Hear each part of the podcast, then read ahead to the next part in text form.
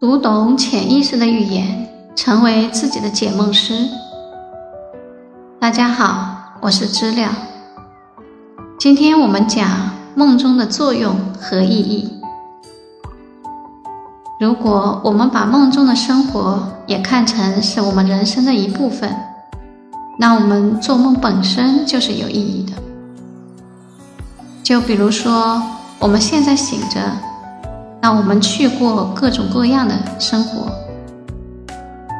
那我们去过各种各样的生活，经历各种各样的事情，这本身就是一种意义。我们并不用说今天我去工作，我去恋爱，我去带孩子出去玩，它对我们有什么意义？它本身就有意义。那么同样。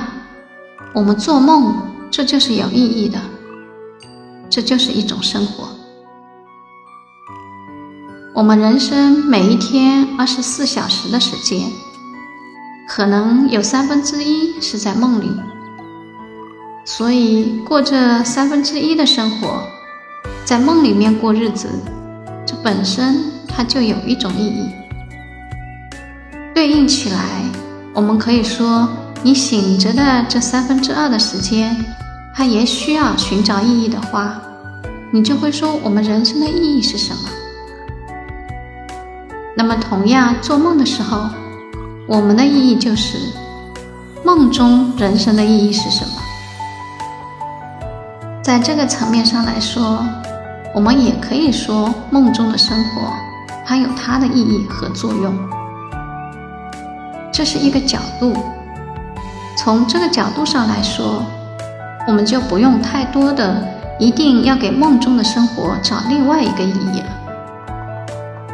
但是毕竟我们是一个醒着的人，在给正在醒着的大家讲关于梦，所以对于我们来说，这个问题也还是存在的，就是我们做梦这件事。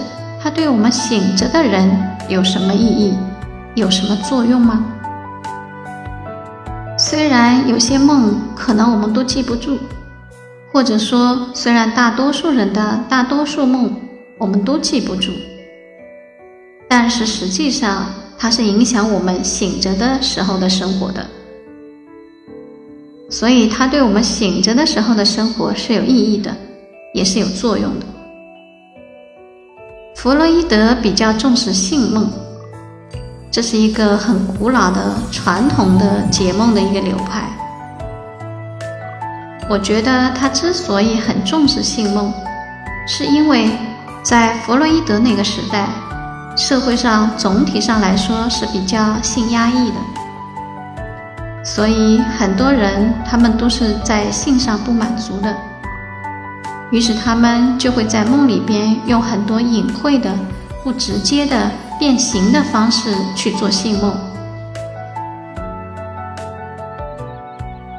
比如说，他可能在梦里边会梦见什么黄瓜、茄子啊，但是在他的梦里边的意思，并不是代表着菜，香蕉也不是代表着水果。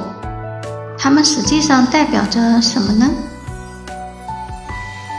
它们实际上代表着手枪，手枪也不代表着武器，手枪实际上代表的是棍棒，棍棒当然也不代表着棍棒，棍棒实际上象征的是这一切，从黄瓜到香蕉到手枪到棍棒，实际上。